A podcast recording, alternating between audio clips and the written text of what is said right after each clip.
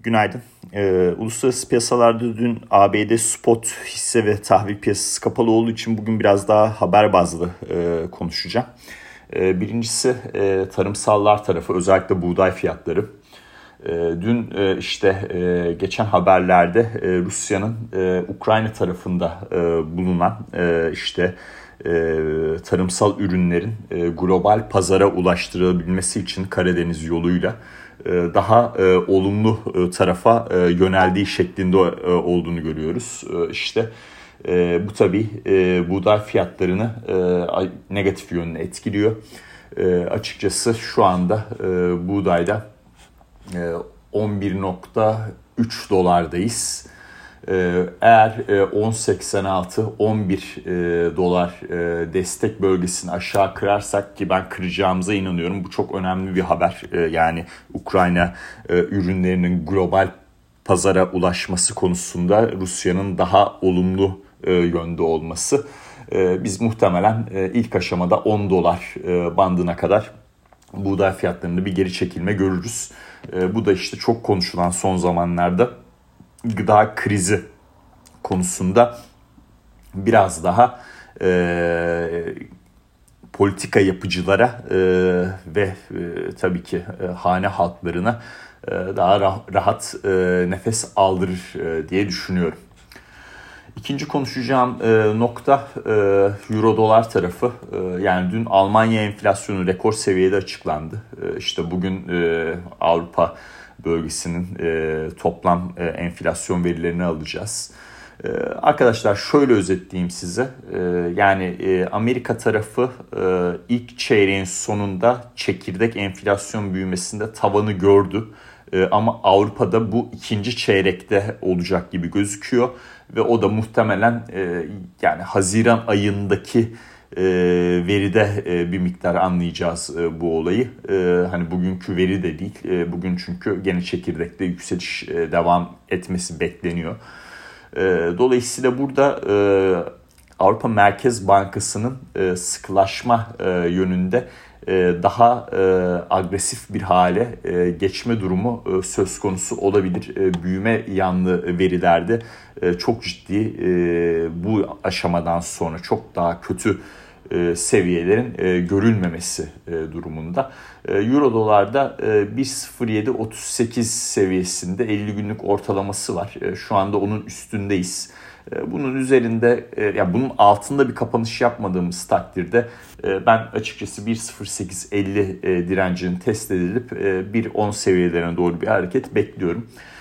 Bunun da nedeni işte dediğim gibi FED fiyatlandı ama Avrupa Merkez Bankası tarafı e, net bir şekilde bence daha e, fiyatlanmadı. E, orada euro lehine e, hala e, yukarı yönlü bir e, risk e, fiyatların daha da e, yukarı gitmesi e, tarafında işte euro doların yükselmesi tarafında e, bir risk oluşuyor. E, bu şekilde özetleyeyim. E, dün e, Fed üyelerinden Waller'ın konuşması vardı bu haber başta biraz bence yanlış anlaşıldı. Ee, yani e, işte 50 bas puanlık artışlardan bahsediyor.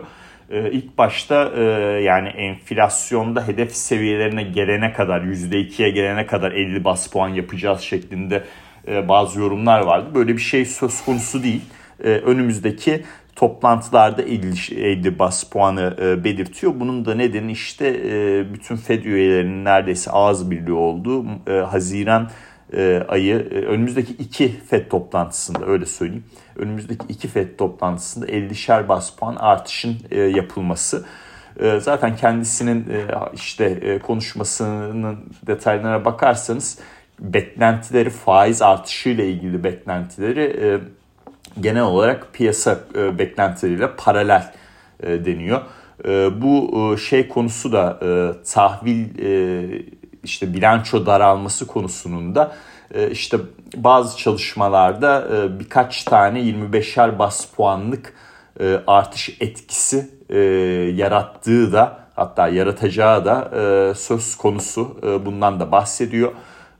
Bu da aklımızın bir köşesinde bulunsun. Yani örnek veriyorum bilanço daralmasına 25 bas puanlık faiz artışının eklenmesi daralma devam ederken FED için okey bir durum olabilir. Çünkü o bilanço daralmasının da e, etkisi söz konusu. E, iyi haber şu bu zaten 2022 sonuna kadar en azından fiyatlanmış durumda. Yani bunu şey yapabilirsiniz. Aklınızda böyle şey oluşturabilirsiniz. Yani bilanço daralmasının ekstradan yani tabii bir miktar daha etkileyebilir ama ekstradan çok ciddi bir finansal koşullarda sıkılaşma yapmasını ben bu aşamada açıkçası beklemiyorum. Çünkü önceden e, önceden e, bu olay e, fiyatlandı. Yani rakamlar belli, ne kadar yapacağı belli.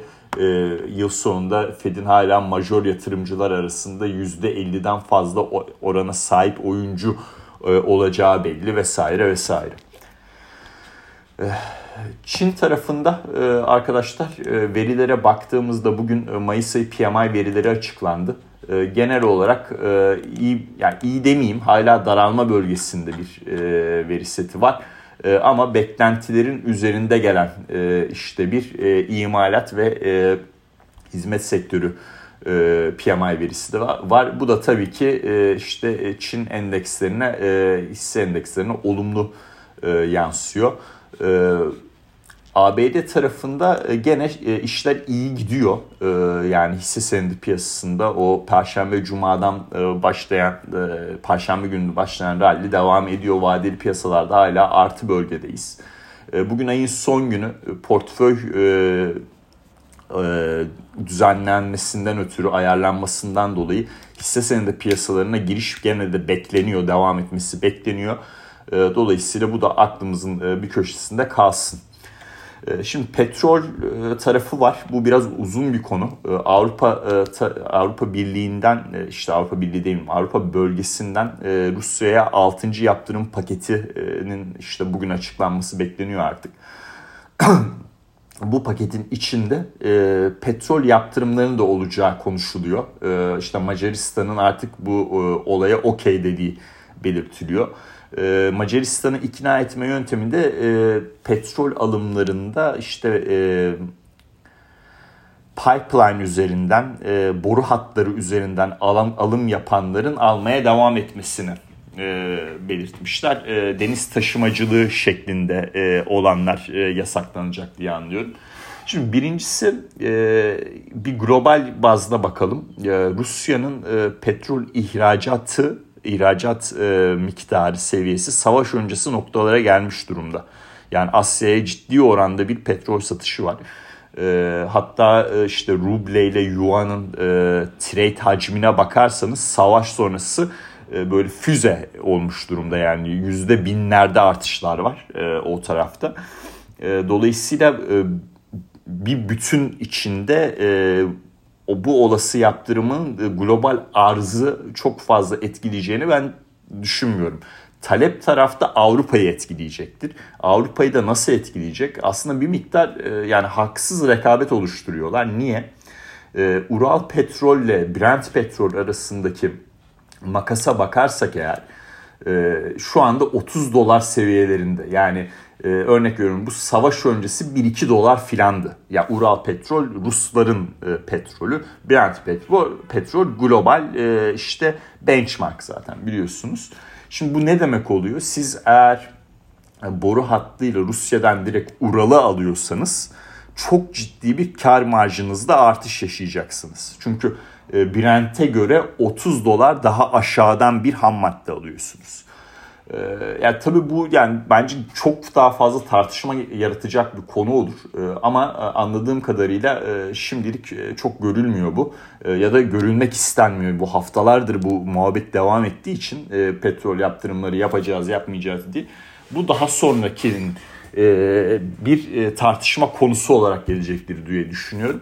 Deniz taşımacılığından da taşımacılığı tarafından da e, yaptırımın gelmesi yani Yunanistan tarafında da ciddi e, soru işaretleri yaratacaktır diye düşünüyorum. Onlar bu işe nasıl okey dedi veya diyor e, onu da anlamış değilim şu aşamada açıkçası. Ama günün sonunda e, yaptırımlarla ilgili haber akışı var. E, petrol fiyatlarına bu olumlu e, yansıyor. İşte WTI %3'e yakın yukarıda, Brent %1,5'a yakın yukarıda.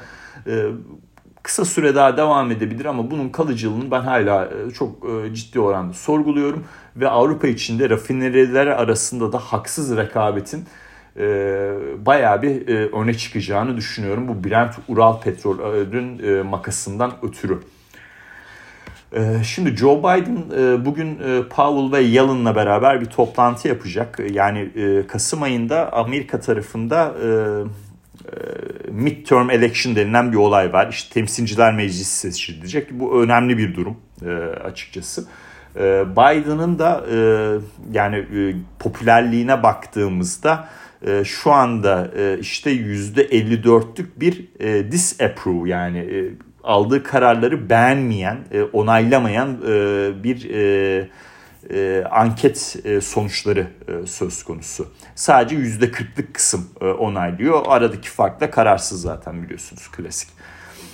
Şimdi bu e, böyle bir tabloda e, e, Powell ve Yellen'la konuşmasının e, ana sebebi, üç tane özünde ana sebep var. Birincisi e, enflasyon tabii ki. Yani bu e, tartışmasız e, orada enflasyonda e, yani daha düşmesini istiyor bunun e, açıkçası.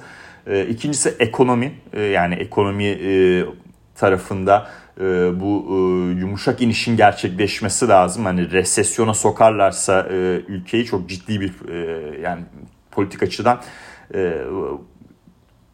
demokratlar açısından iyi bir e, Kasım ayı sonucu olmaz o.